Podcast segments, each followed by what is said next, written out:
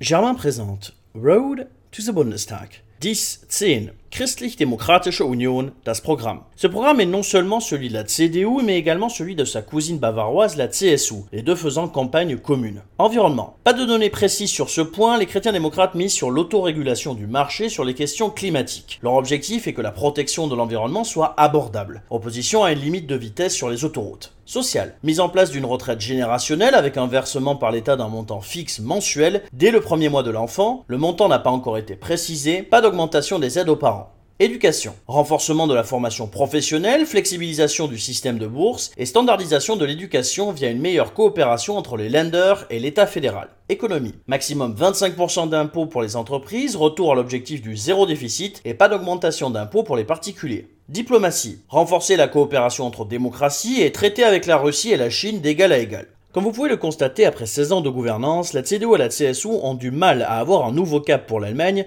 se présentant en continuité stable pour la République fédérale. Il faudra peut-être faire plus pour éviter que la chute vertigineuse dans les sondages ne soit confirmée par le résultat du 26 septembre. Bis morgen